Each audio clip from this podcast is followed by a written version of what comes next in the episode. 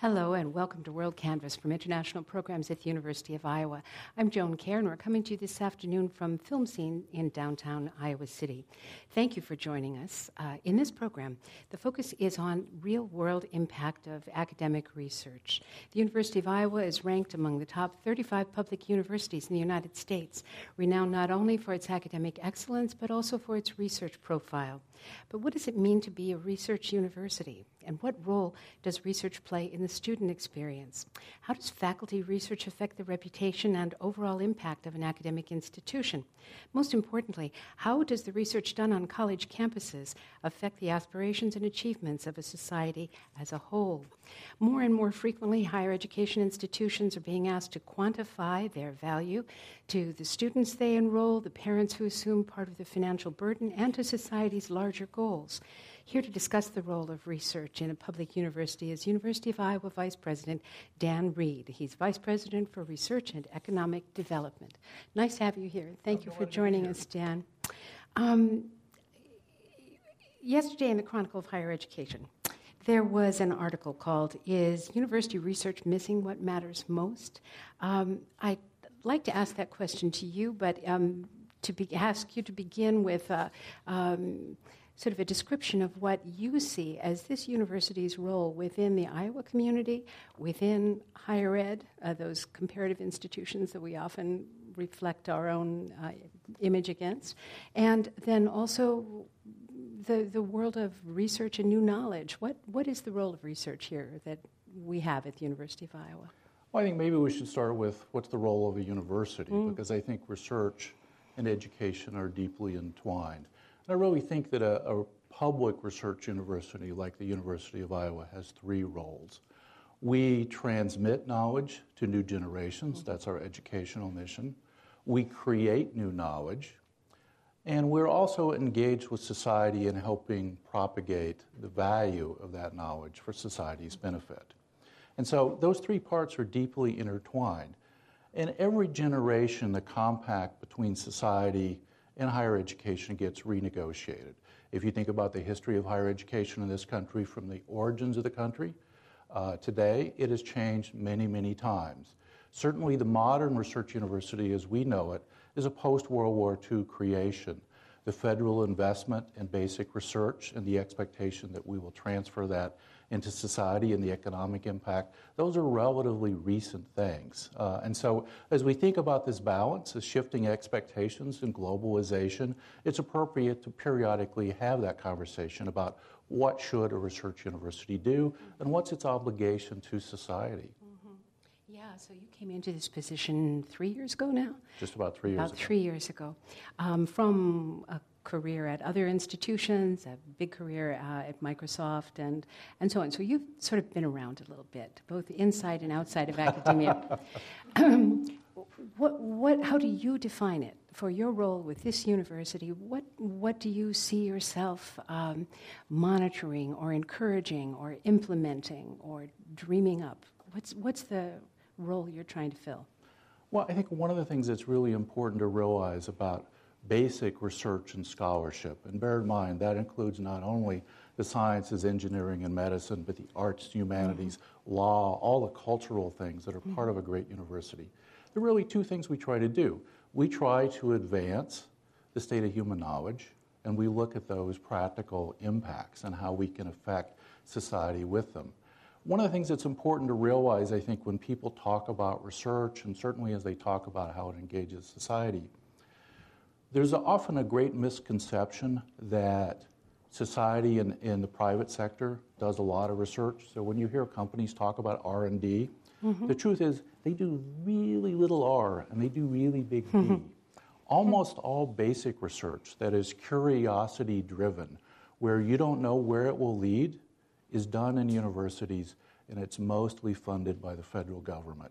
That virtuous cycle means that the discoveries that take place in the university, we don't necessarily know when we start the process where they will lead, or even when or if they will ever have, applications.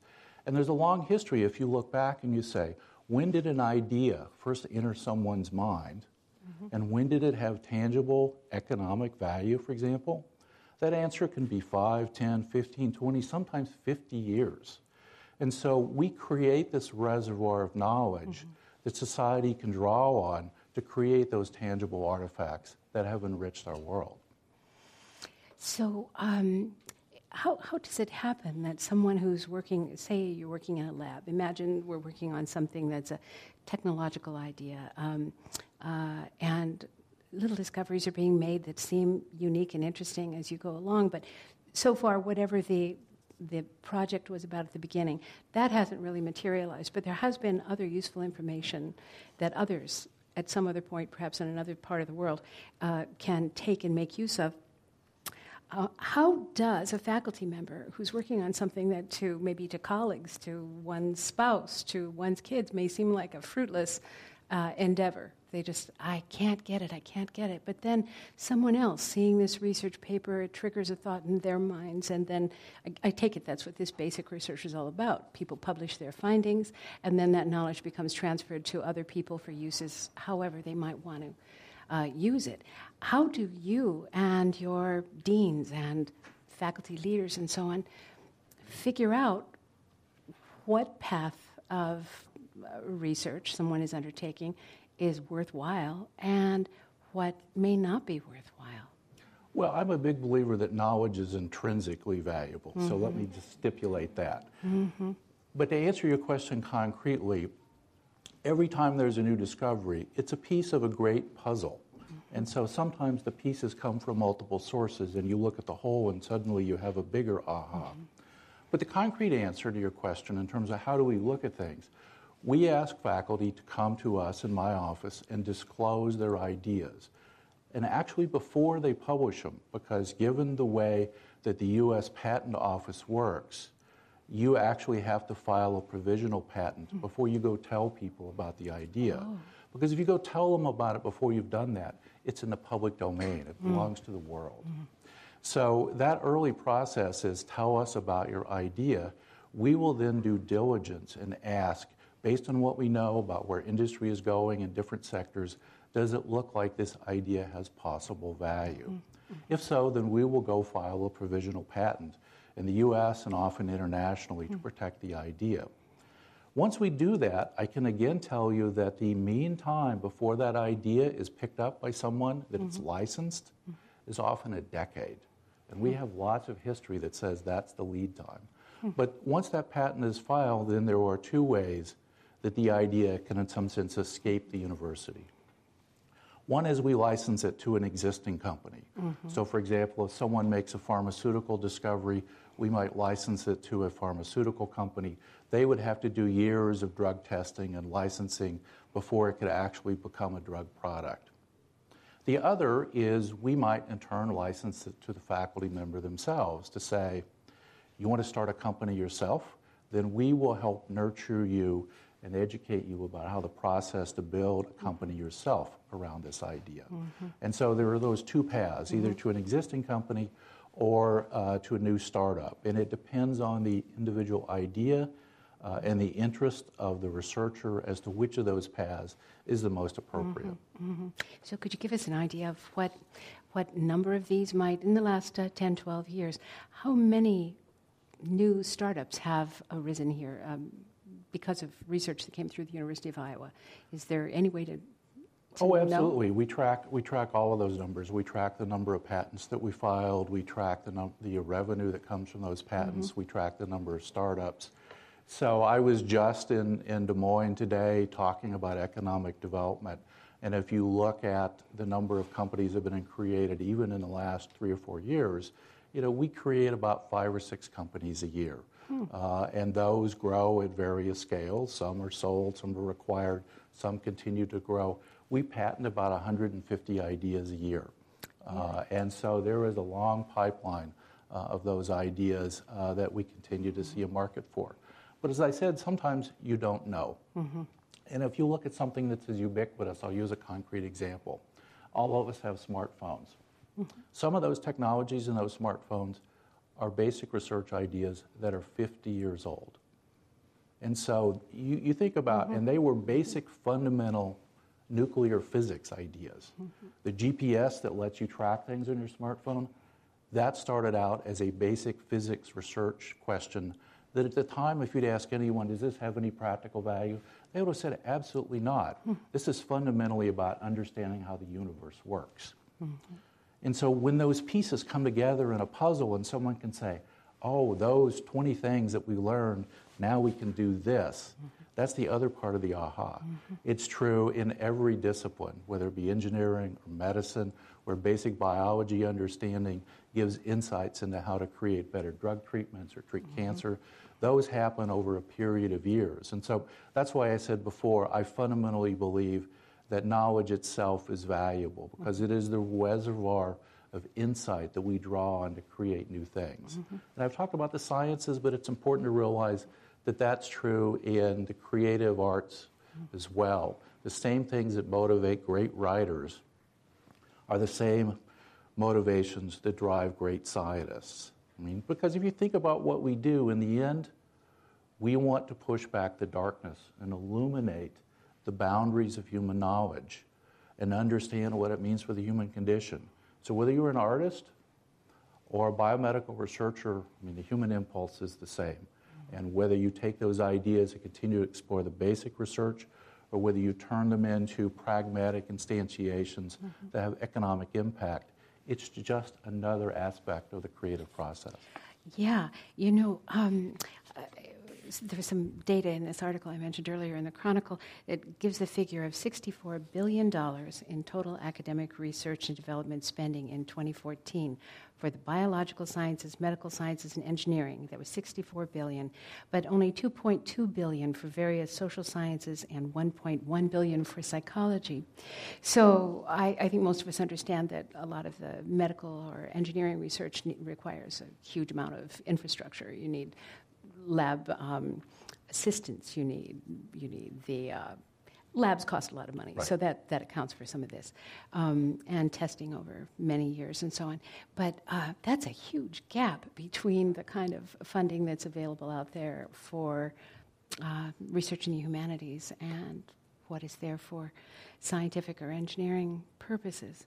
Um, is, is this a challenge for you when you're uh, faculty from College of Liberal Arts and Sciences, for example, are working on a great project, and you can see the value of it, and you think, wow, I'd love to support you for that.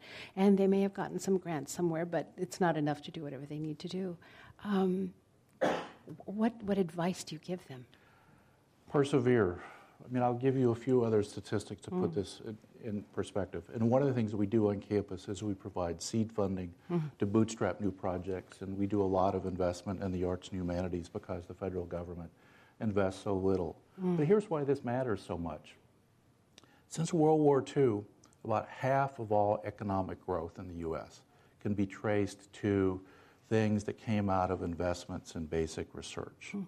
Half. Mm. Here's another reason why you should be worried about our future, though. In the last decade, the U.S. has fallen from second to 10th hmm. in the fraction of GDP that it invests in basic research and scholarship among the major industrialized countries of the world. This is a global competition. We depend on the, the best and brightest on the planet. Uh, and being able to provide the resources for them to be successful affects our future, our health, and our well being, and our safety in a very literal sense. It's mm-hmm. not a metaphor, it really matters. Mm-hmm. So, uh, how do you convince legislators here in our state uh, to help support the university efforts and those legislators in Washington who make judgments about how much the NSF will receive or how much the National Endowment for the Arts or for the Humanities will receive? Uh, how, how do you make that push in these political times? So, one of the things I think is really important is a great question, and it's one that's become more pointed as we talk about investment in education writ large, not just research, but education as a whole. A couple of answers. I think it's very difficult to tell prospective stories. Give us resources, trust us, something mm-hmm. wonderful will happen. It will, but that's a much more difficult case to make. It's far easier to tell retrospective stories and say, these things that you take for granted now, let me tell you how they happened. It's because these things happened 5, 10, 15, 20 years ago that we have these advantages now. And if you want more of those, We have mm-hmm. to keep feeding this pipeline. Mm-hmm. Uh, that's a big piece of it. The other is, I believe you have to relate stories in ways that people can viscerally understand how it affects their lives. Mm-hmm. So you talk about health and why um, these things will improve your health, perhaps extend your lifetime.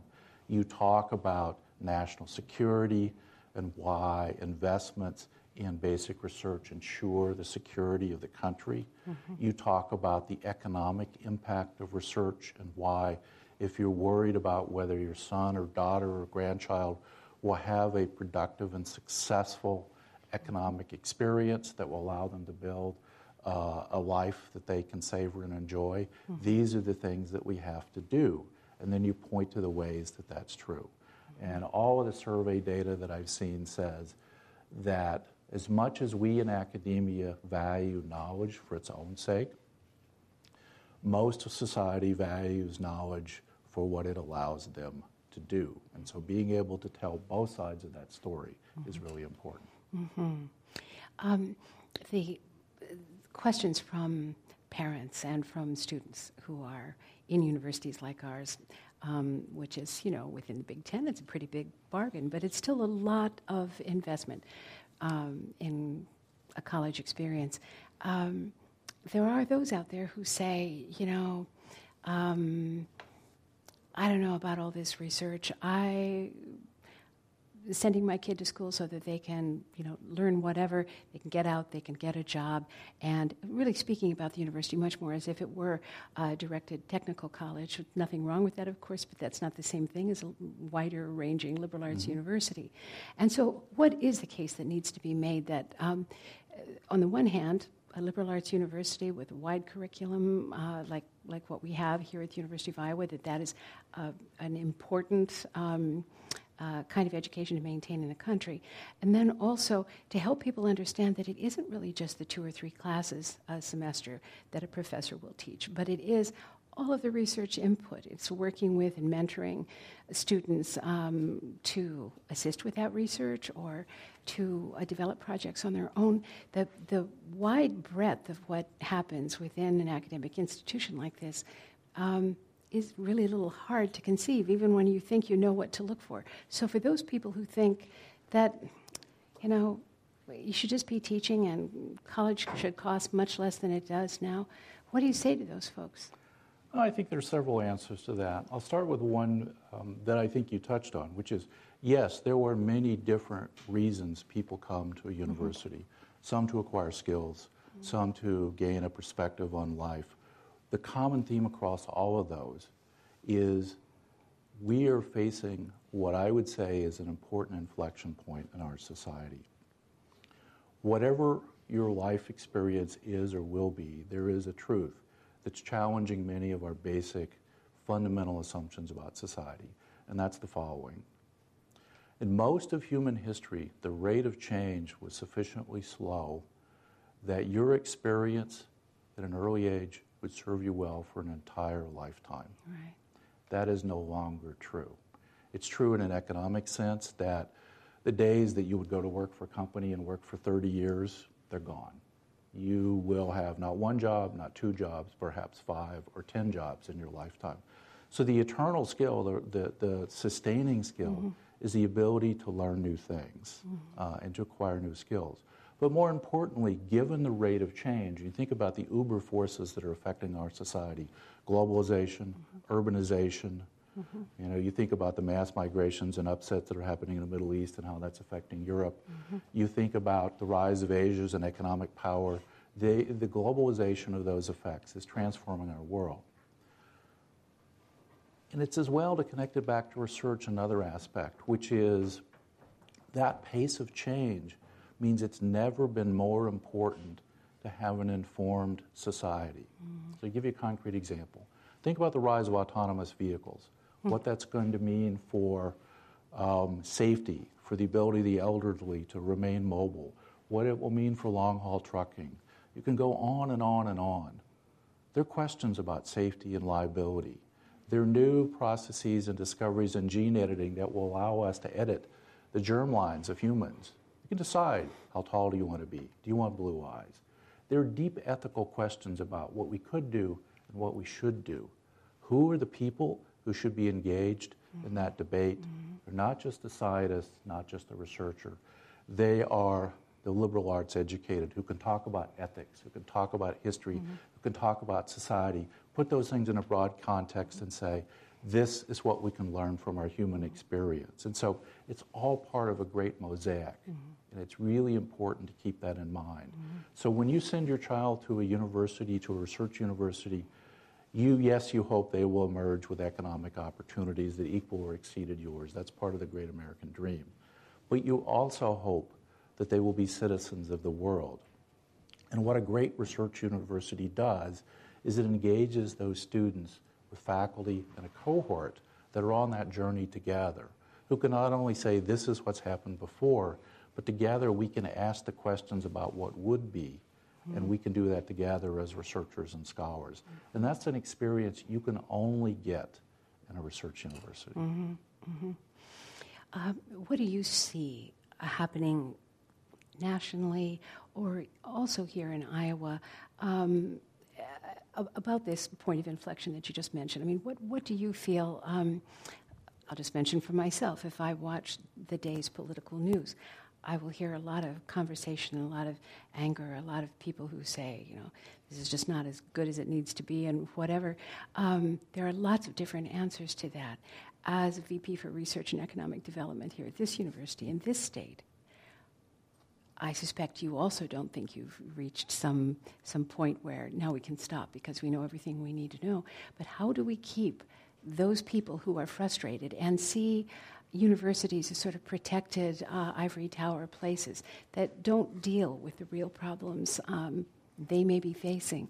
What do we need to do to tell that story better so that, that um, people who aren't connected through their work or, or friendships to an academic institution really can appreciate the full value of what these institutions can bring to our well, state? I think that, that's a really good question, and it goes sort of this question about the societal compact. And I will draw an analogy back to the creation of the land grant institutions that happened during the Civil War. And they were about taking new knowledge in agricultural and mechanics out to empower a generation um, that could embrace new agricultural practices in the midst of the Industrial Revolution.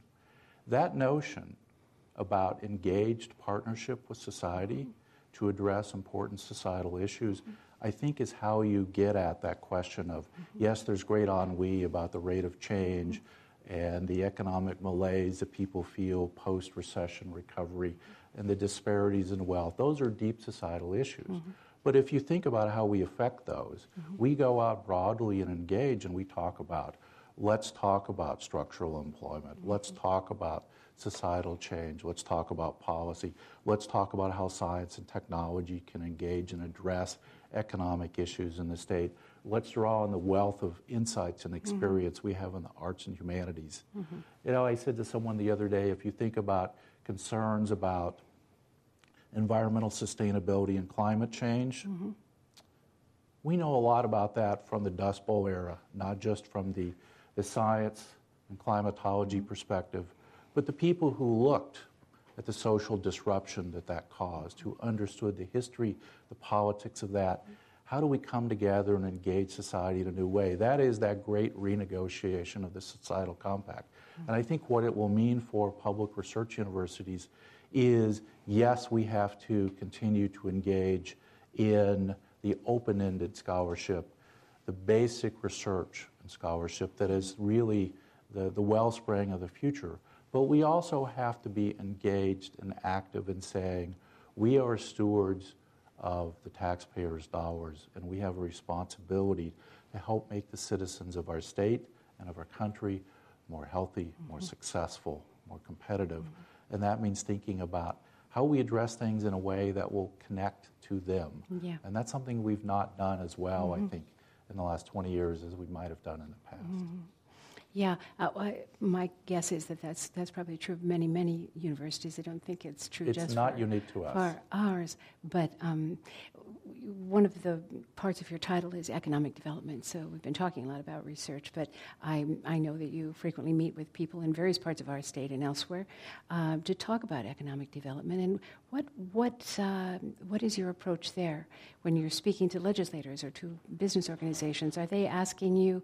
Is there someone at the university doing this sort of research? Uh, could we get in touch with them, or are you opening the door and saying, "Come in and, and talk with us. We're doing all of those things. So if you think about the Iowa economy in particular, mm-hmm. there's the current economy and there's the future economy. The current economy of Iowa is largely, no surprise to any of us, agriculture and mm-hmm. small manufacturing. Those are the historical strengths of the mm-hmm. state's economy. The future knowledge economy is a different thing, though, uh, and it is based on these kinds of knowledge worker ideas that we've been implicitly talking about, where uh, it's not a tangible thing that's produced, it's an idea that mm-hmm. has economic value, and that's a, that is a change. Mm-hmm. So we're working on both of those things. So we have programs where we go work with existing small businesses to deal with issues, for example, of generational change. Perhaps the children don't want to continue in the small business. Yeah but it's, a, it's an anchor of a small community. So, how do you think about generational succession? Find some other people who'd be willing to participate. Mm-hmm. In that sort of intersection of the traditional manufacturing economy and the knowledge economy, the reality is if you're not uh, plugged into the internet today, many people think you don't exist. Mm-hmm. So, if you're a small manufacturer, how do you think about having logistics and supply chain internet access. So we work with people on those kind of information technology issues. Mm-hmm. We try to provide economic advice to groups. We help people try to start companies. We help existing companies think about how they find investors and grow. So it's a whole mm-hmm. menu of ways mm-hmm. that we engage both on the existing economy uh, and how we touch the new economy. And mm-hmm. the core strength in terms of the economic impact of the university is in biomedicine. Uh, and one of the things that's true in this state is there is not a big biomedical presence in this state. Mm. There's a lot of healthcare presence, but there's not a lot of biomedical presence. No big pharmaceutical mm. companies, no big medical device companies. So we're trying to grow that industry in the state so that there's a future that is a complement to the existing base because we want the existing one to continue to grow and flourish. But we want to build a new one as well. That's a new knowledge economy to go with it. Mm-hmm. Wow, well, very exciting, and uh, I appreciate you taking the time to come in and talk with us about this this afternoon. Uh, do you feel good about where the University of Iowa is right now in terms of its research, uh, the dollars that we get from foundations and from the government and so on? It seems that every year that does seem to go up. Cross your fingers. It does. Uh, and to put that in perspective, um, this year we received just under $500 million uh, in public and private dollars uh, to, uh, that fund research on campus. That creates directly thousands of jobs, and we have hard economic data that shows that.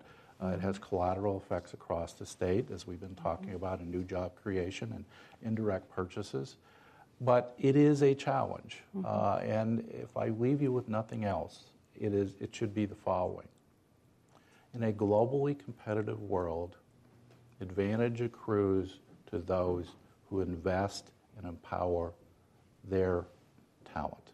Mm-hmm. And that's what universities are about attracting, retaining from a state perspective, but attracting and retaining even from a national perspective, and giving those people the skills, the knowledge, and the tools to compete with the rest of the world.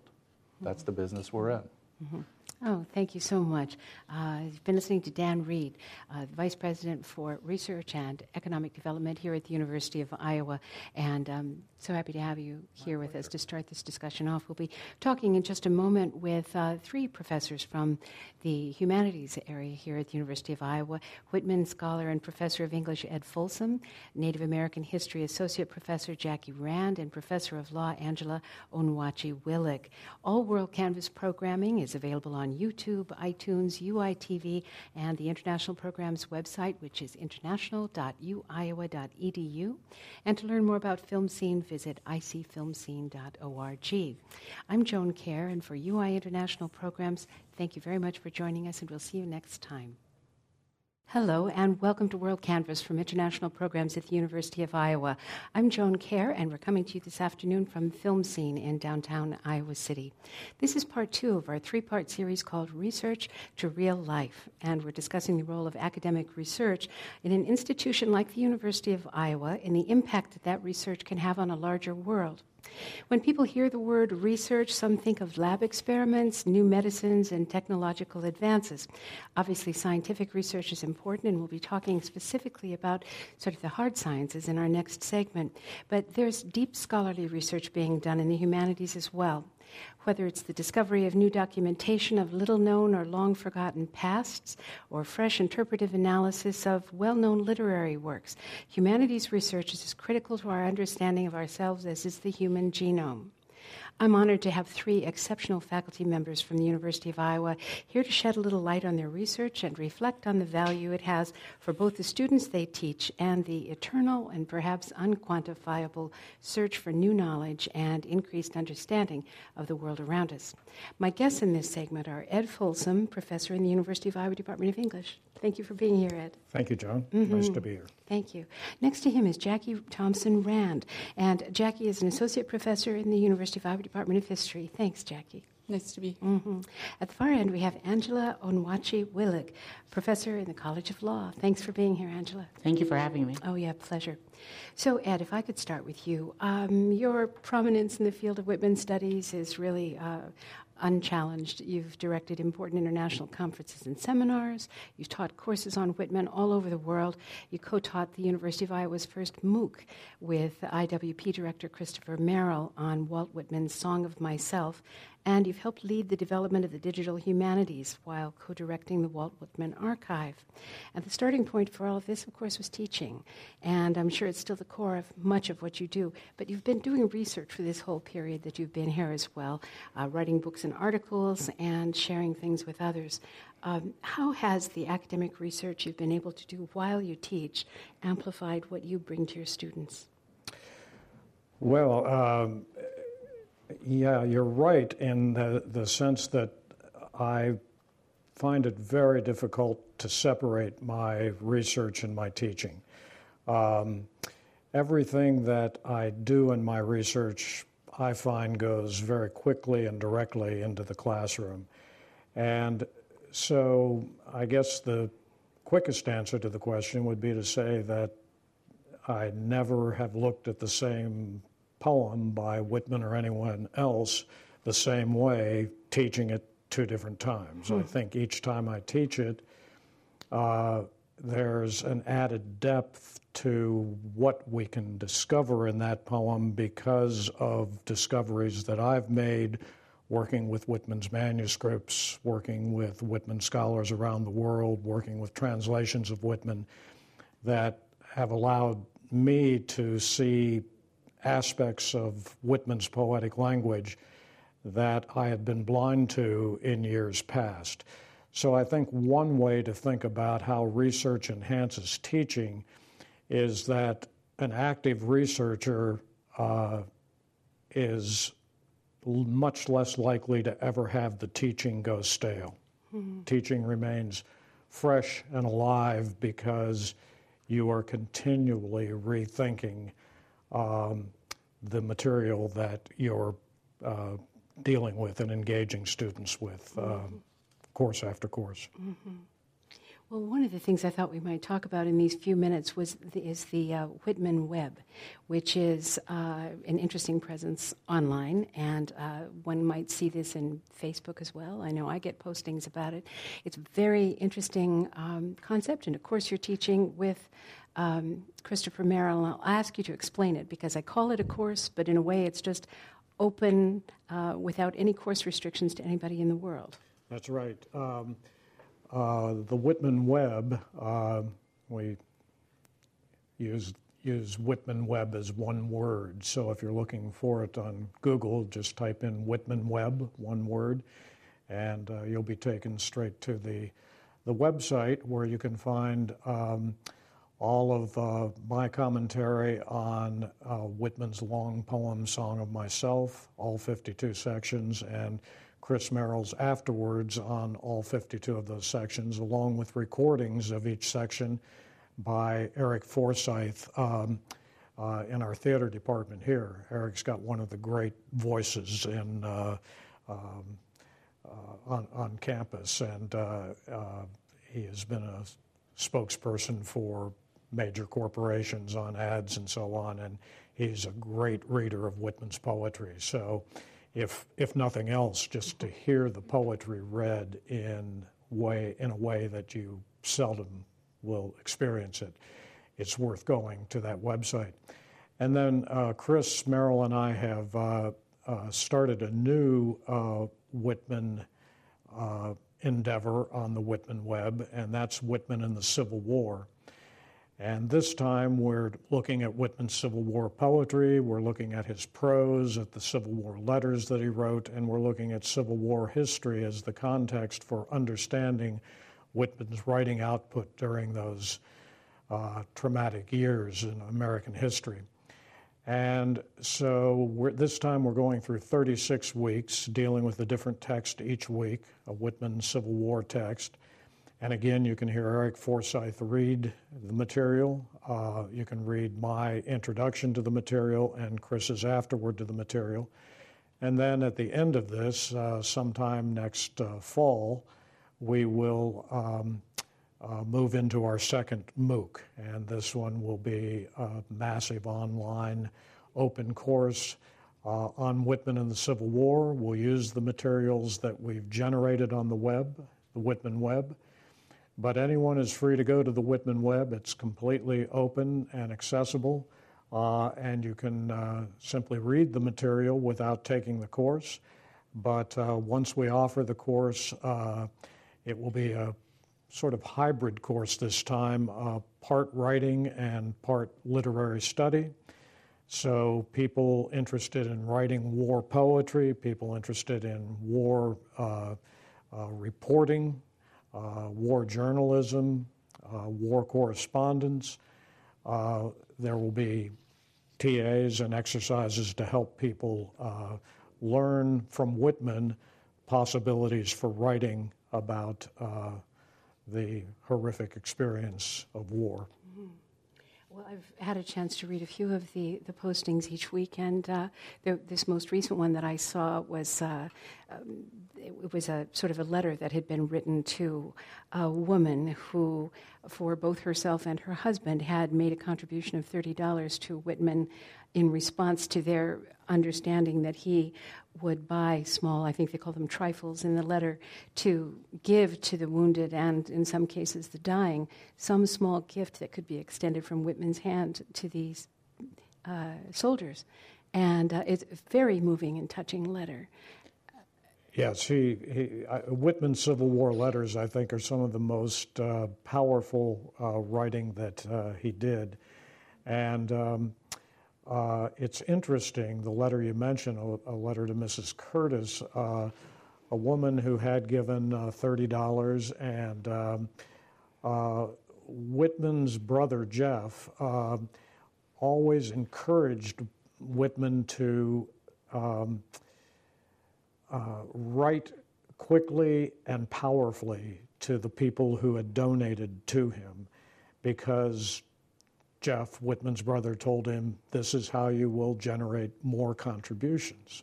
Right? Mm-hmm. So it was really the, you can see in Whitman's letters the beginning of what has become the solicitation for charities that we're all so used to seeing as mm-hmm. on television, uh, uh, in the mail, uh, the letters that uh, will explain to you just exactly what your dollars can do mm-hmm. in the most effective way possible. Mm-hmm.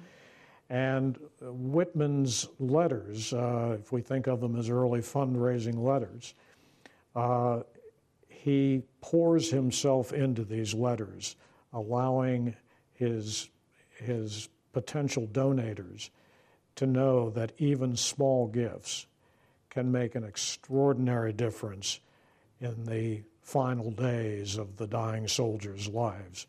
Uh, Whitman, as many of you know, uh, spent his uh, the last two years of the Civil War in Washington D.C. just moving from hospital to hospital after he'd spent his day as a clerk uh, for the U.S. government. He would go in the evenings and sometimes spend the whole night in the hospitals with wounded and uh, sick soldiers. And he came in always carrying a little bag uh, over his shoulder. Uh, some of the soldiers called him Santa Claus when he came in because he had the long white beard and the mm-hmm. little bag of goodies. And he would come in and just have candy or a dollar bill or writing utensils and paper and pencil for the soldiers, or sometimes a, a little bottle of bourbon. Uh, and uh, these, these things uh, uh, brought soldiers to tears uh, just to have someone who cared and uh, held them and, and, and showed some, some love in the midst of an otherwise horrifying setting that they found themselves in. Um, so, yeah, the Whitman's letters, we're going to have one letter coming up soon, a letter that he wrote to his mother, one of many letters he wrote to his mother, which of course had no fundraising to them, but in which he poured out his darkest feelings about what he was going through as he would hold young 18, 19 year old boys who were who were dying of their wounds and dying of the infections, mostly from the wounds, uh, in these Civil War hospitals. And it is incredibly powerful writing. So I invite everybody to, to come read the letters and then think along with Chris Merrill and me about what might be involved in the in the construction of those letters, the creation of those letters. Mm-hmm. And it feels very um, contemporary. You think it's 150 years, 150 some years old, and uh, it feels as though it could have been written last week by someone who went into Walter Reed or, or a, an outpost somewhere where they're looking after yep. broken soldiers. Very true. Yeah. Thank you, Ed. Uh, I'd like to move down to you, Jackie, for a second. Um, as you may recall, Jackie Rand uh, teaches in the history department here at the University of Iowa. She's also a citizen of the Choctaw Nation of Oklahoma and the co coordinator of the American Indian and Native Studies program. She's faculty advisor to History Corps here at the University of Iowa, uh, which is a graduate student led digital public humanities project. And if we have time, maybe we can talk a little bit about that. But um, you know, like Ed, you're well known beyond this campus. Uh, you teach new students every year, but you also do your own research. And um, I wonder if you could tell us a little bit about how you got going on your most recent project, something related to violence against Native women. Right. Um, well, thank you very much. Mm-hmm. It's nice to be here. Uh, uh, well, actually, um, I uh, came to this project uh, from for a number of different reasons. I'm very interested in federal Indian law and policy. Um, I fell in with this group of young scholars. Uh, they were inviting me to come and listen to their papers on violence against Native women. This was some time ago. Um, and I went and listened, and then I sort of went away. And uh, they were mainly law people and theorists. And um, so I thought what they were doing was, was a cool thing. Um, they, their work inspired Amnesty International to do a report on violence against Native women in the United States in 2007. Um, but uh, their work kind of bugged me in the sense that uh, a lot of it was very statistical, and I looked um, uh, into some of these DOJ, Department of Justice statistics, and um, they were sort of all recycling statistics from some years ago and I just didn't really trust them because it's very hard to do statistical work with American Indian communities. So I just got it in my head that um, they needed a historian in the mix. um, and uh, so time went by, and so I plotted out this um, research project in Mississippi um, and I went down to Mississippi for several summers. There live um, the Mississippi Band of Choctaw Indians in Neshoba County, uh, outside of Philadelphia, the county seat. Um, these are the descendants of the people who remained behind um, after Indian removal when the rest of the Choctaws um, were taken to Indian territory. Um, they remained behind in Mississippi. They fell back into the marginal wetlands uh, and lived there until they were forced out by the Swamp Acts and profit seeking people uh, forced out of the marginal lands into sharecropping, um, white supremacy, uh, racial hierarchy, Jim Crow, and entered the 20th century unbelievably impoverished um, and oppressed. Uh, and so much of the 20th century was about them just surviving uh, until mid century. And then um, this group of people that I call um, a cadre of visionary leaders um, uh, really brought their people out of a very dark place um, during the time of LBJ's war on poverty and then the turn into uh, self determination, which, of course, was um, one of the pieces of legislator under our personal hero, Richard Nixon. of course, we get Richard Nixon as our personal hero. So um, the uh, uh, so I, I, I, was coming into this out of deep admiration for these young scholars, including Sarah Deer, who just um, she's a law professor, and she won a MacArthur for her work last year. Um, the Obama administration has been very um, good to us in this issue in many ways. Uh, it's never enough, but he's done some stuff. Um, but then, as I was well into this project, uh, I realized that I had also come to it from very deeply personal reasons. Um, and I wouldn't normally talk about this, except that I think uh, it's important for us as scholars to be able to own the fact that we're not these objective um, uh, people uh, who are just all about, you know, the increase in diffusion of knowledge among men, if you're the Smithsonian.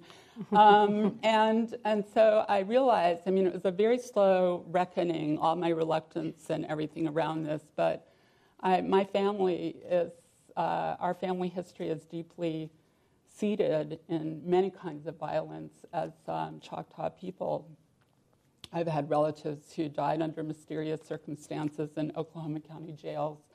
My mother and her um, siblings were taken from their parents um, and when they were very little and put into the um, federal Indian boarding school system and didn't leave until they um, were teenagers when they graduated. Um, and there, um, experienced m- many forms of violence physical violence, sexual violence, um, emotional violence. Uh, their human rights were violated routinely. They were denied the right to speak Choctaw. In that generation, we lost in our family the Choctaw language. Um, they came from a family of speakers and lost it in those boarding schools. And so, my generation of uh, Choctaws and American Indians, um, we were raised by these children, these institutionalized children, who did not know love and who weren't being um, reared uh, in an environment where their first identity was respected and, um, and uh, uh, nurtured, I guess, mm-hmm. is to say. So, uh, as I was doing this work in Mississippi, I came across, I was looking for a story. Um, these stories are so hard to find. Um, and, uh, you know, we have these statistics, and I wanted to disaggregate them. Um, they're very helpful um, in many respects, but they're not always helpful in every respect. And so I was looking for a story, and I was talking to the first, to the this guy who owned the Neshoba Democrat during the civil rights movement. He was the editor and owner, and he was still alive. And I was talking to him and drinking iced tea, and he said, out of the blue, there was this case, Bernice. Bernice, who's that girl, Bernice? And so I start scribbling away, you know, and, uh, and the rest of that summer was about finding Bernice. And it was a very mysterious experience I mean, involved going to county clerks and uh, court clerks and uh, here, there, being sent here, there. And ultimately, this person who boxes up stuff to send to the state archives, she was the person who found Bernice for me. And, um, and said, My book is about Bernice and, uh, and also about tribal governance and this turn to self determination through, and, uh, through the civil rights movement and the war on poverty. Um, we have to know these stories um, for ourselves because, left to our own devices, we make up our own stories about our inferiority, our failure, our um, hopelessness. Uh, I think it is the greatest irony of my life that becoming an historian, history and with history and anthropology being implicated in colonialism, like up to here, um, that becoming a historian saved me in many ways. Um, it helped me to see my family as historical actors. It helped me to see their context. It helped me to see my own context. Um, and, uh, you know, we have to do this. Uh, American Indians uh, have uh, suffer the highest rates uh, of any population in the United States for incarceration, for referral to juvenile court, for suicide, for police murder, and for rape. Our population has never recovered from the great American experiment. And uh, we can't recover if women are being raped and destroyed. We can't recover if women are being incarcerated for, at, for, rape, for prostitution at astronomical rates. We can't recover when, our, when Native women are being um, trafficked out of um, the upper Midwest where the pipelines are and the boom towns. There's all kinds of human trafficking of Native women across the Great Lakes right now. Um, and uh, so I think the statistics are helpful, but they're so flawed. And I think the story, uh, the history, helps us understand not just the violence, it's not just a, a, a story of violence, but it's also a story about tribal government and um, and I, I, I, think we have to know that. So um, yeah. Yeah. Oh, thank you, Jackie. Kind of heavy. no, very. I'm grateful that you shared the, the more intimate side of that story too and your own personal connection with it. And I'm sure that's true with many of us. What, what we decide to go into is our professional career uh, comes from something deeply uh, internal like this. But uh, Angela, let me go down to you. You are a professor here in the College of Law, and uh, you know, gosh, what a tremendous career for such a young woman. I mean, you uh, you received the Derrick A. Bell Award from the Association of American Law Schools for outstanding contributions to legal education, the legal system, or social justice. You were selected as a finalist for the Iowa Supreme Court.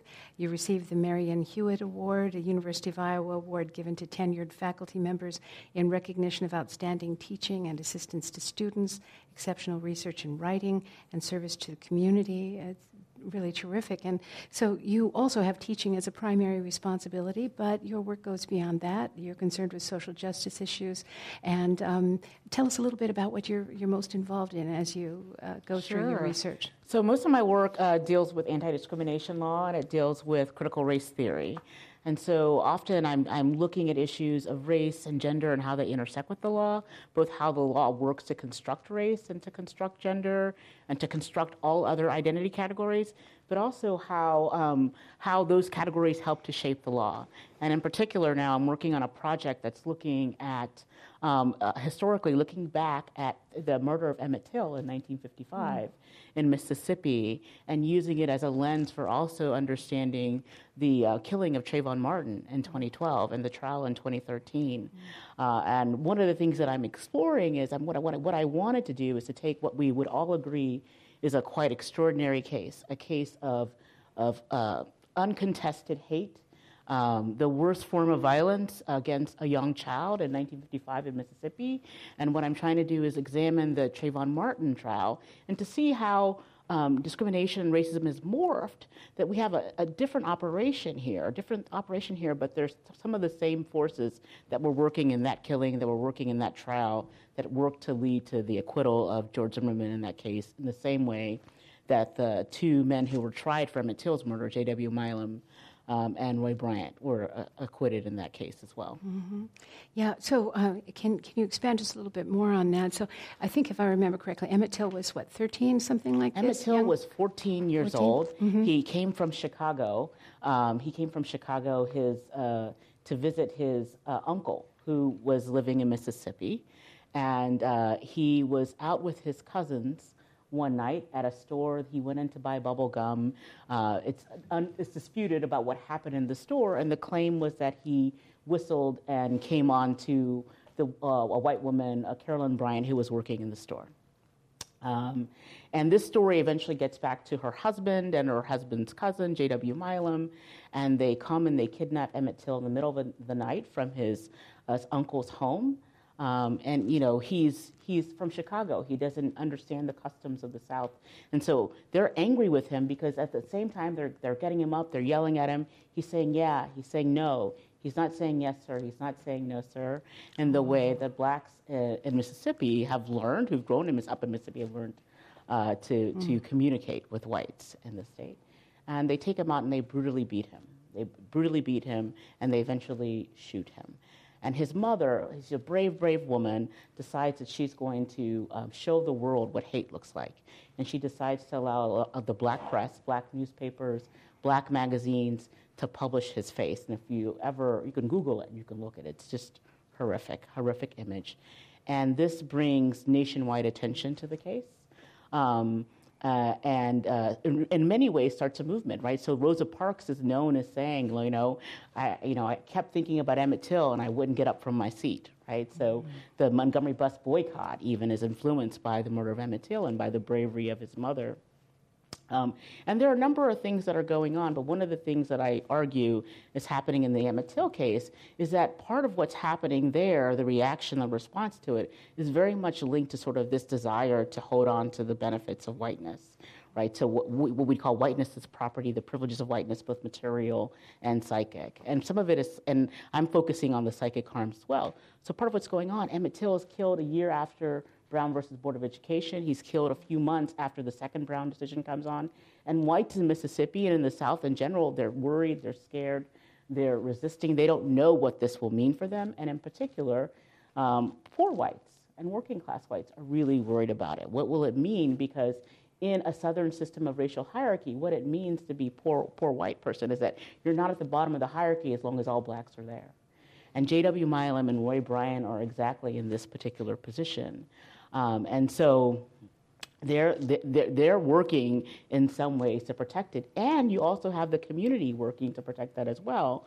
Because initially, when he's murdered, the governor comes out, denounces the murder. The community is, is trying to distance themselves from J.W. Milam and Roy Bryant. Um, they, they can't find an attorney initially. And then, as there's more sort of press from the North and, and there's more criticism from the North about it, people kind of band together around these two men. Um, they, they couldn't find an attorney before. And now they're represented by all five attorneys. There's a fundraising campaign to raise money for them. And then, of course, the, the, the, you know, the ultimate help was to acquit them of a murder that everyone knew they had done. They admitted to, to kidnapping Emmett Till. Um, they just didn't admit to killing him. They said they let him go that night. Mm-hmm. Um, and then you've got Trayvon Martin, who is uh, a, a, very different time. It was the post civil rights era. Um, we've got formal laws in the book that ban discrimination. Um, um, and, and most people in our society today would say that they're not racist and they would condemn racism.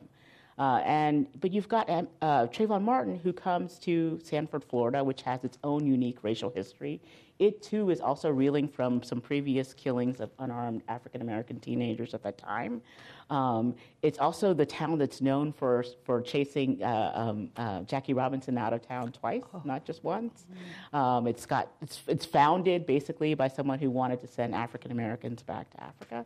And Trayvon Martin is coming from Miami Gardens, Florida, where he is a black city council, there's a black mayor, um, there's just in general, um, it, you know, there's, mm-hmm. There's a, there are African Americans who are in power, and he comes to Sanford, Florida. He's staying in the neighborhood with his father's girlfriend, um, who is a person who lives in, uh, in the retreat at Twin Lakes, the neighborhood that she and George Zimmerman live in.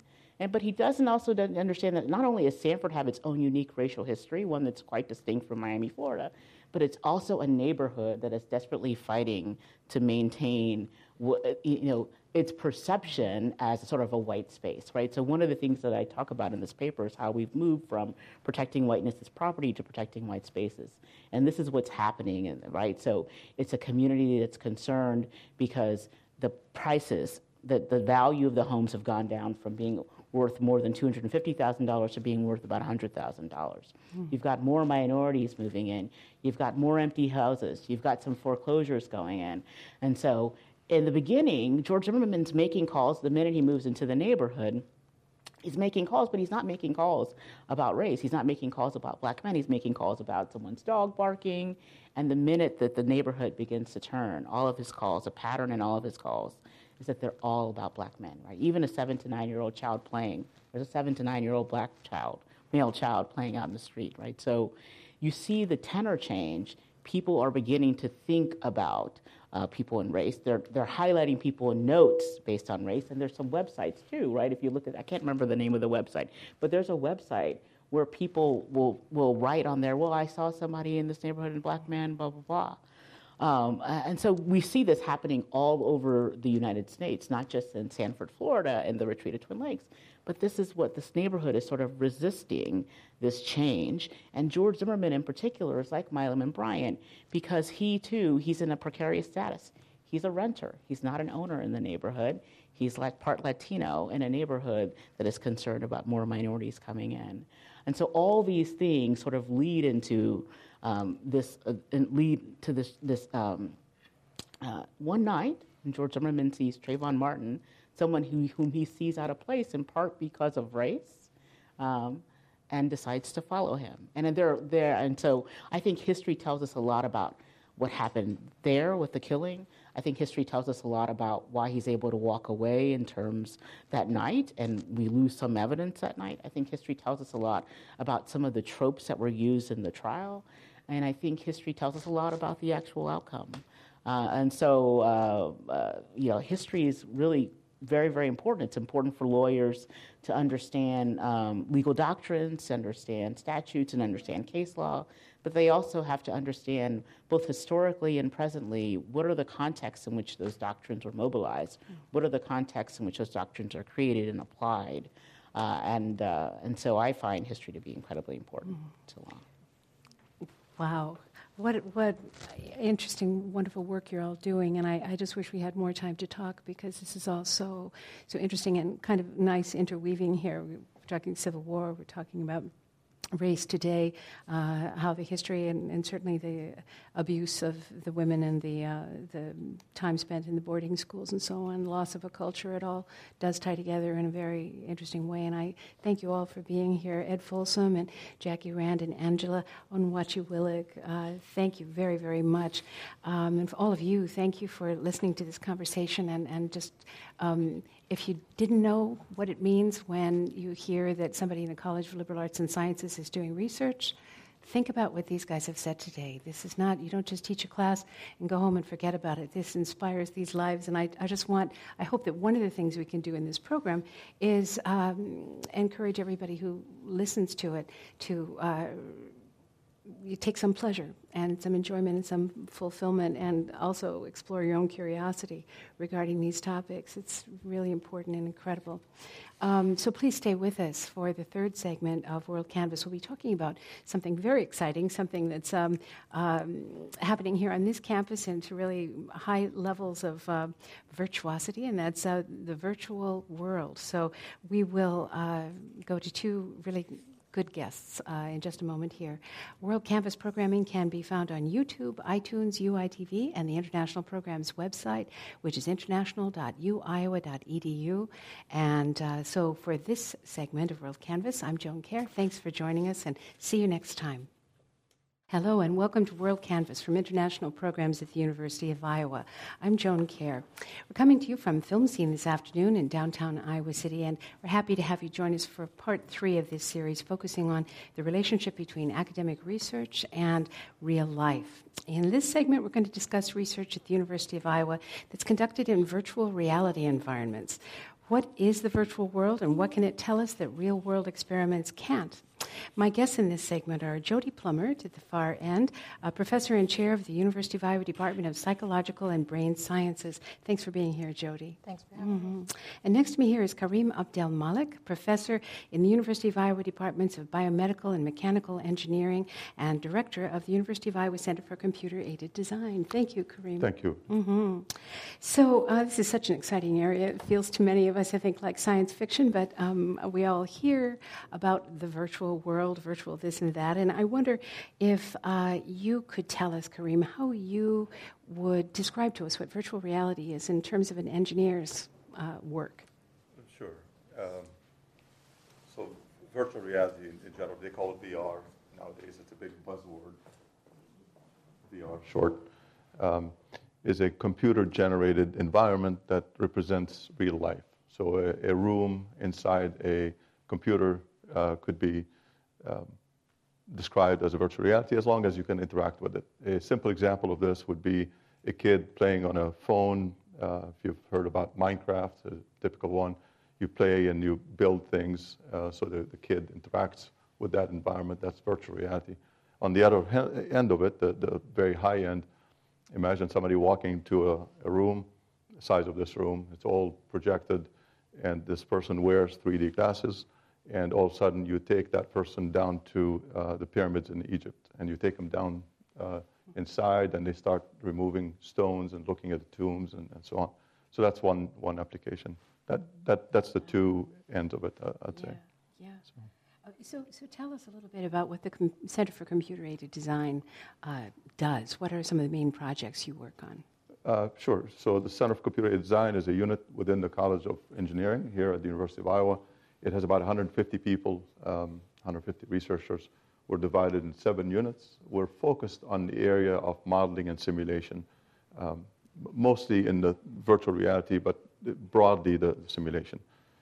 I'll mention three of those units that may be more relevant to, to the discussion here. One is um, something called the National Advanced Driving Simulator, NADS. It's a national lab that's been uh, established here at Iowa about 15 years ago or so, a $60 million uh, contract that we won here. And it, it has a car inside a simulator. A person can drive that car and uh, experience the car, the, the roads, and so on, all in the virtual world. So, you, you, very safe. That's the, the idea. We administer uh, drugs to people to test the drugs or um, you know, cell phone distraction issues, all of that inside a very safe environment. That's one of one mm-hmm. of the mm-hmm. labs. Another one that's closer to what I do uh, is called the virtual soldier. Mm-hmm. And that's uh, basically a human being that lives inside a computer that is virtual. His name is Santos. His friend is Sophia.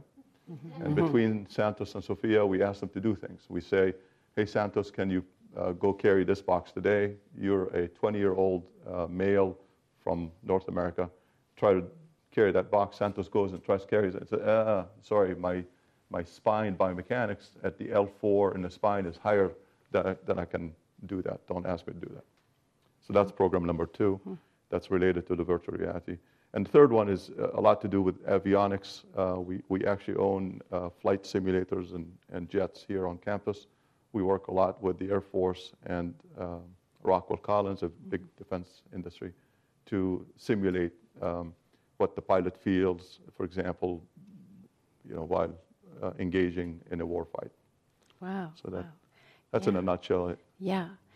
Um, and do you also do research into driverless or autonomous um, vehicles? I, I think I've heard this. Yeah, yeah. uh, Under each one of those, uh, Mm-hmm. there's a group of people that, uh, mostly faculty and staff, that specialize in certain areas. And one of our areas uh, nowadays is, is the autonomous vehicles. Mm-hmm. Yeah. So, how long ago did you start with this, uh, with the Center for Computer Aided Design? I, I've been on campus 21 years, but as director of the center for 10, Mm-hmm. um, you know, we're getting in, much more involved in the world of VR. Mm-hmm. It's, it's truly, uh, somebody described it just recently in New- New York Times as a revolution coming. Mm-hmm. Uh, you know, Im- imagine, just give you some, some uh, points. Facebook um, just bought a virtual reality company for $2 billion, and they believe that that will become a consumer uh, product.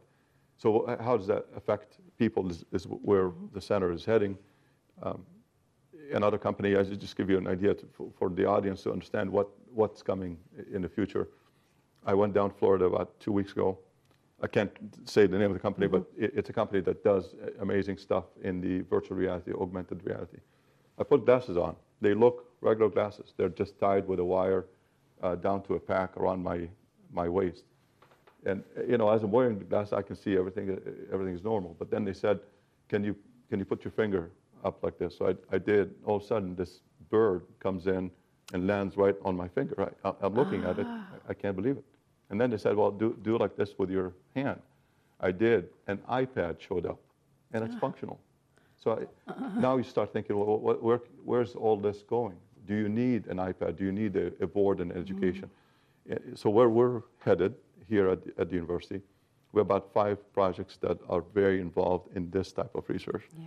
One has to do with um, neurosurgical uh, um, procedures to augment what the surgeon sees in terms of the, one of the biggest issues they have is that they have to see through a very tiny, it's a very big microscope, but very tiny um, device that, that they have to stick with it for about 13 hours sometimes, and they can't get up, and they, they have to go different room to check uh, the CT, MRI data. So we, we put together a team from a very strong College of Medicine, a- as you know, here on campus, uh, to create a virtual environment that replaces that microscope and yet provides an immediate feedback from the patient. Uh, superimposed on it is that patient specific uh, CT and MR data. So hmm. you, you know now doctors, you, you can go get CT, they reconstruct, reconstruct it in, in 3D, and they're able to look at it. Imagine that if all of this information, including the procedure itself, is available to the surgeon in real time as they're operating. So it's virtual reality, what, hmm. what now is called augmented reality all, altogether. Hmm. Very exciting project, I, I, I think. Wow, wow, unbelievable. So, when you started some years ago, or when you began as a young engineer, could you have even imagined any of these things at that time, 20 some years ago? The- answer is absolutely yes, but no. no, it, it's just a, it's changing so fast. It's so hard to, to keep up uh, Mm-hmm. Yeah. sometimes. And Yeah, how, how do you think it will affect people in everyday life? that's a great question. I, I think it will significantly. Uh, uh, what I hear now, uh, we're involved a- a- as a center with um, uh, mostly with Google, but Facebook as well. You know, Microsoft has has uh, also declared theirs, but all of these devices are being released in 2016, 2017. And so the, the word VR revolution is being described as just a huge hit um, that, that will influence each and every one of us. A simple example, you'll walk into a store. Nowadays, you, you walk in, you carry the box, just a simple example. You carry the box, you look at it, um, and you say, you know, the diet information and so on. Imagine you're wearing these 3D, gla- th- gla- they just look like regular glasses. And you walk in, as you look, that information will be transmitted to you. Whatever you're looking at, will, they'll know you're looking at that box. I'm going to give you all the information. Um, But how is that possible? I don't understand how that's possible. it's magic mostly. The technology has evolved uh, so much that now the computer, you know, is intelligent enough to provide that information to um, as 3D representation in, in, on the one, you know, from the graphics side, but mostly from the, A, the what we call the artificial intelligence side as well. Um, another good example that I always use is that you can't really give a jet engine to every mechanic to train on. Jet engines about five million dollars sometimes, you know, plus or minus. To, for one mechanic to train on that engine, to disassemble, to maintain, to, it's just a lot of cost, a tremendous amount of time. Imagine if you give a virtual engine to the mechanic to train at home. And so that technology is also coming. What Facebook has decided to do, and, and you'll be seeing this in, in uh, schools all, all, across America within the next six months, mm-hmm. is what they call head-mounted displays. So these are not glasses. These are things that you wear like this that you can't see through, but inside is all sorts of projections and computations and so on. And as as you look inside, you're able to, you, it tracks your hands, it tracks where your head is, it knows where you are in space. As you're doing things, it's projecting certain things in, in your mm. environment. So you touch the jet engine, you disassemble, it, it, you know, it, it provides you with all of that. So I think training, mm. medicine, manufacturing, education, you name it, it, it's coming in a, in a very strong way. Wow. So. Unbelievable. This is very, very cool. Thank you. Um, uh, Jody, let's go to you for a little while and, and hear a little bit about the Hank and virtual environment, what the Hank lab is. So, I co direct the Hank Virtual Environments Lab with Joe Kearney, my colleague in computer science. And this is an interdisciplinary lab because it brings together behavioral science and computer science. And the overarching goal of our lab is to use virtual environments as a laboratory for studying human behavior. And this is very useful for the kinds of things that we look at. So, we're interested, for example, in how children and adults cross roads.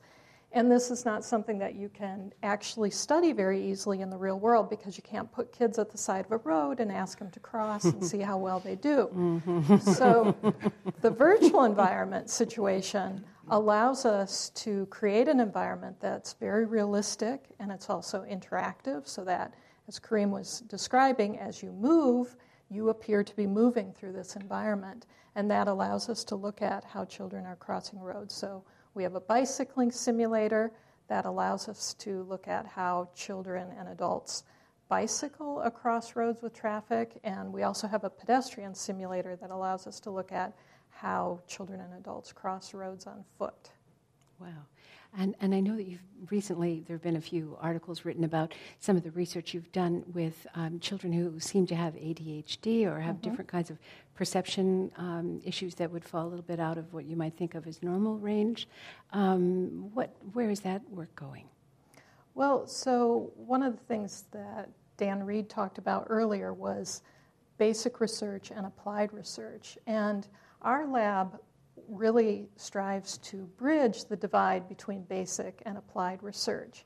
And so, on the basic research side, we're interested in things like how do kids use visual information to guide their movement? And so, crossing roads is a great example of this because you have to watch the traffic, use the visual information about the motion of the cars and the distance of the cars to decide whether a gap is big enough for crossing, and then you need to actually act on that decision by moving through the gap. And so, on a very um, perceptual motor level, the two things that are important in this task are making decisions about gaps that afford crossing. So, a gap has to be big enough so that you can actually make it across the road before the tail car crosses your um, path. But the other part of it is, is that you have to be able to time your movement into that gap. So, one of the interesting things about crossing roads with continuous traffic is that it's a dynamic situation, which means that a gap isn't going to be good if you wait too long before you cross. Mm-hmm. And so, one of the things that we find with children is that there are big developmental changes in how well children time their movement. So, if you're an adult in our task, you'll cut in nice and close behind the lead vehicle in the gap. So you might even start to move before that lead vehicle has completely crossed your path, your you know, sight line. But if you're a six or an eight year old, you delay before crossing into that gap. And the problem with delaying is that it leaves you with less room with the tail end of the gap, with the, mm-hmm. the tail car. Mm-hmm. And so, to get back to your question about the ADHD kids, we were interested in how are they making decisions about crossing traffic, how are they timing their movement. And we found with these kids, this was with the bicycling simulator, that there weren't huge differences between the children with ADHD and without ADHD in terms of their gap decisions, but there were differences in how they timed their movement, so that the kids with ADHD were a little bit slower to move into that gap than the kids without ADHD.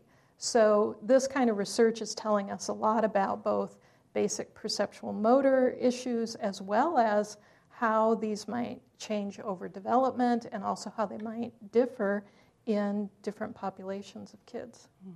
And presumably, there, there would be, once you and others feel that the research is kind of clear, has told you something important, then there can be tools developed to help um, anyone who needs a little extra assistance to, to make these judgments. Um, I mean, does this have a, potentially have an application for, for some kind of, uh, I don't know, beeper on a bike or, or something that could help? It can, I think. Um, on just sort of a basic level, I think it's important for parents, pediatricians to know about some of these mm-hmm. sorts of developmental changes so that they can be aware of differences between how a kid might cross a road versus how an adult might cross mm-hmm. a road.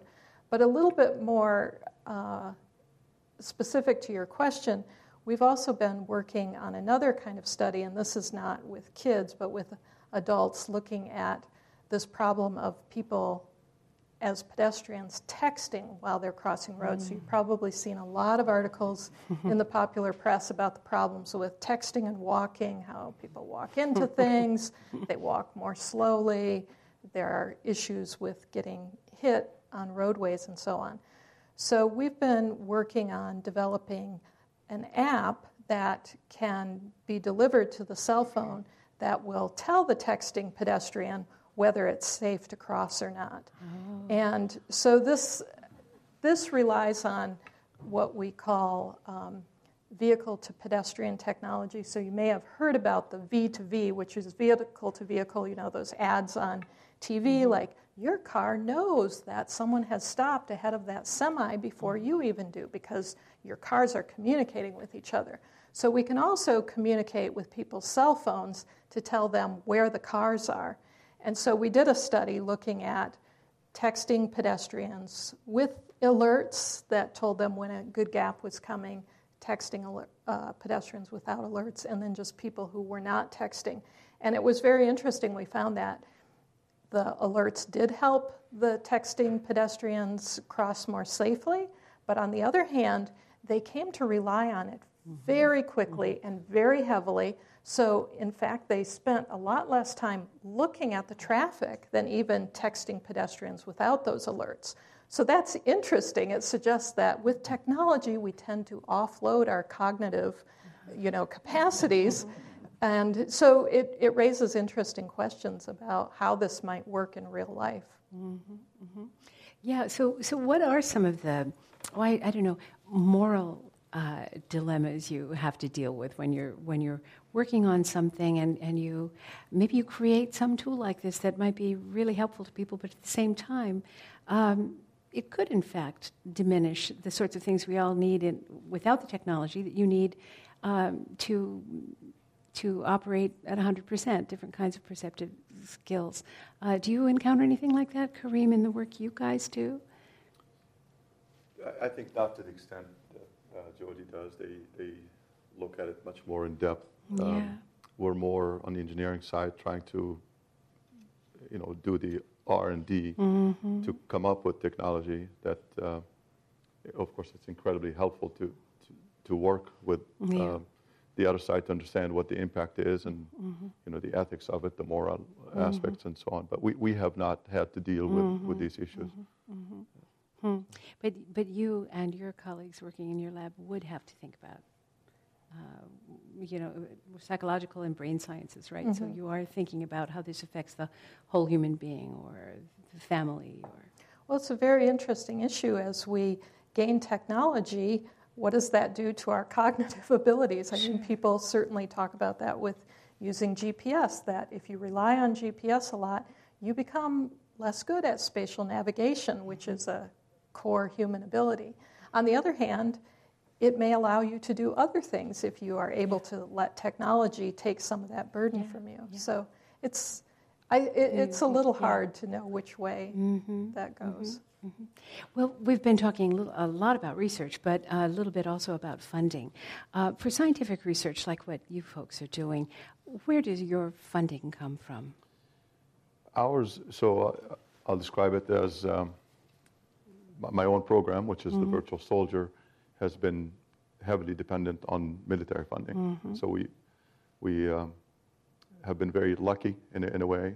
Um, many thanks to the people that are working within the program. They've done amazing work that is considered by the military to be good and being used, and therefore the funding has continued for the past 11 or 12 years or so. Um, but you know, as you heard from VP Reed um, just before, it's a struggle. Every year is a struggle to go out and get more funding. So, in in general, for our center, uh, with all the researchers, uh, I'd say about 60% has been government and 40%. So government includes military, and then about 40% is uh, industry. And so it, it's quite different funding. The, the government, you know, a typical National Science Foundation or National Institute of Health uh, is more on the basic research. And at the end of the day, you don't really have to produce something. You, you can do a lot of research, and it's one of those long periods 10, 15, 20 years, uh, you know, if you do something substantial. On the development side, which is industry, they typically give you uh, sort of funds and they say uh, you know, delivery is one, two, three. Yeah. A- And so those two contracts are substantially different, I- I'd say. Each have their own pros and cons, each have their own issues. And Yeah.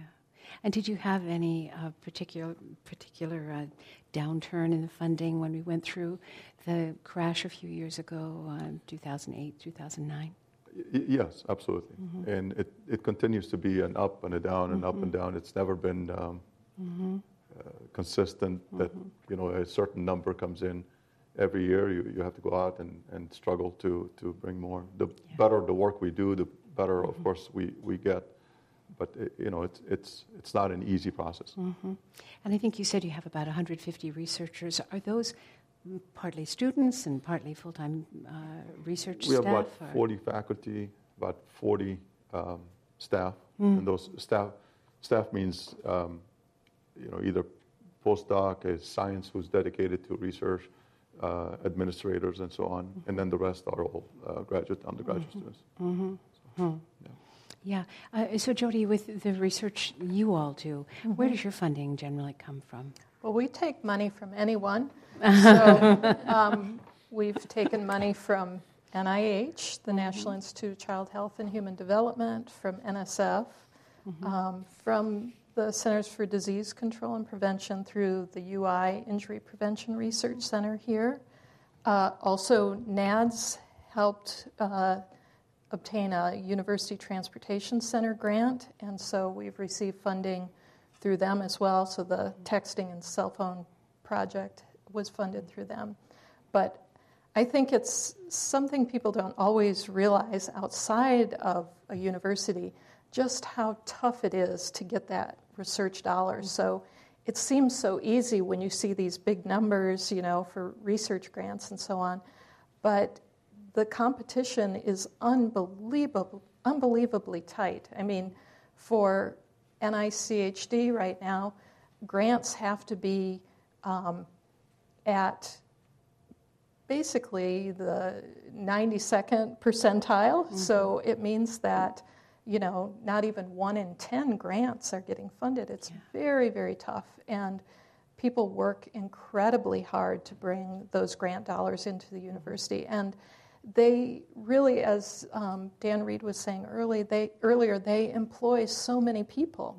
Um, I mean, I think just in our department, psychological and brain sciences, it, you know, about $2 million a year goes into the community to support people who are employed mm-hmm. in research labs. And I'm sure it's way, way more for that mm-hmm. than that in, in Karim's operation.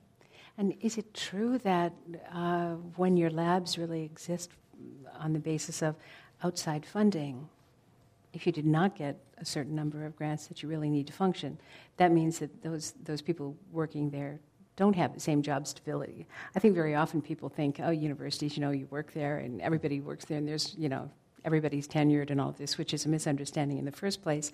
But in labs, if there were a severe downturn in your funding from the outside, people would lose jobs and the research would have to slow down or yeah, uh, absolutely stop. true. Mm-hmm. And, and, that's one of the hardest things that you have to um, deal with as, yeah. as yeah. A, a, researcher. You hire 15 you know, more researchers th- this year, but then a downturn next year, and you have to figure out something quick. Mm-hmm. And all of a sudden, it, it, you know, the, the notion of not having profit at a university, it, it hurts. Yeah. And, and, I think that's one of them. Companies, they go through downturns, they have some reserve, they can um, build up and, and, you know, make everything mm-hmm. equal. Mm-hmm. We, we, we can't do that. It's mm-hmm. one of the, the difficulties. So. Mm-hmm.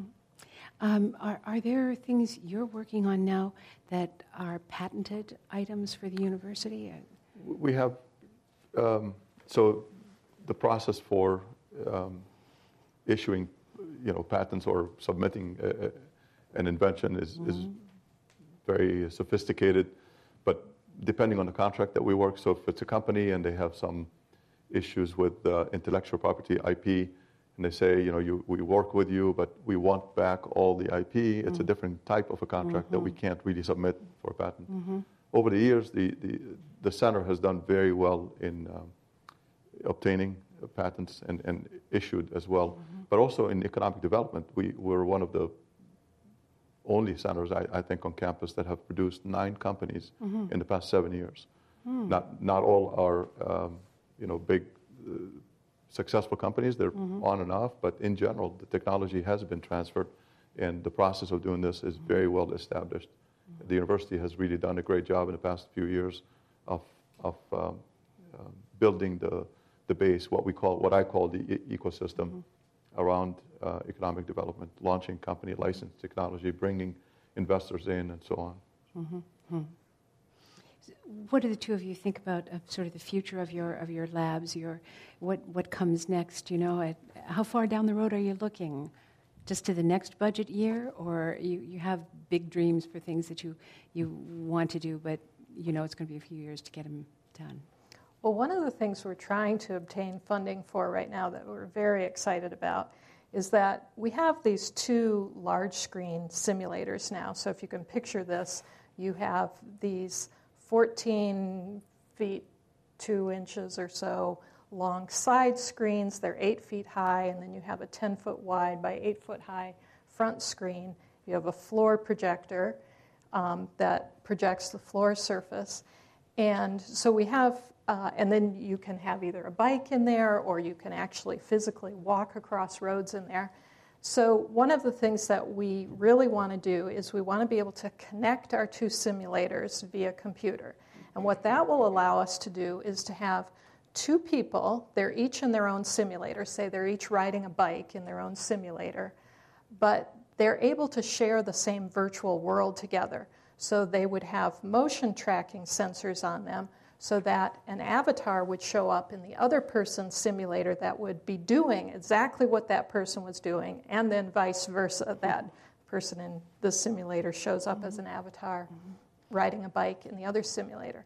And so we're really excited about this idea, both because it's challenging on the computer science side, but also because it's going to allow us to look at things like how does risk taking when to emerge in real time when two friends are riding together and crossing a bunch of intersections. This is not anything you could possibly do in the real world, but we're really excited about the possibility of being able to do this in a virtual world. So hopefully our grant funding will come through and mm-hmm. we'll be able to start working on that. Very cool, very cool. And is there anything you can tell us that you're dreaming about working on? A lot.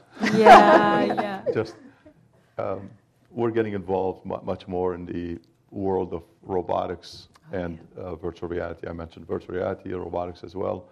Um, we, we're about, uh, you know, hopefully shortly here, within weeks, um, we got the word, the okay, that we got funded for a significant contract, multi-year, from the U.S. Marines, which is to use the virtual soldier. So now he's going to be a Marine. We've been asked to change his tattoos because his tattoos. Are, we'll do that. So once he serves the Marine, the uh, Marines, um, he would be able to. We will do research. We'll work with the uh, medical school, certain professors uh, in the College of Medicine, to um, build a lot of mathematical models that would predict injury for the virtual soldier. And so, the U.S. Marines, as they go through basic training and on the field, they sustain quite a bit of uh, injuries that they know uh, they can uh, reduce. They know they can reduce that, but they have to understand them much more. And they feel that a, a good virtual Marine would help them in doing this. And so we, we won the contract over many other universities. I'm very proud about that. Mm, congratulations. Thank yeah. you. Wow, very, very exciting. So thank you both for being here this afternoon. Karim Abdel-Malek, uh, and from engineering, and Jody Plumert from psychological and brain sciences. And uh, um, all of you, thank you for coming this afternoon, and everyone watching this program or listening to it. Uh, it's been an exciting show, and I, am happy you could share it with us. Please join us here at FilmScene for our next program. Uh, it will be on February 9th at 5 o'clock, and the topic is kind of linked to tonight. It's Encountering New Technology, and we'll have some good discussion that night, I think. February 9th at 5 o'clock. I hope you can make plans to join us. Um, you can find archived WorldCanvass programs on our website, which is international.uiowa.edu. But for tonight, that's all. I'm Joan Kjaer, and join, you, join us next time. Good night.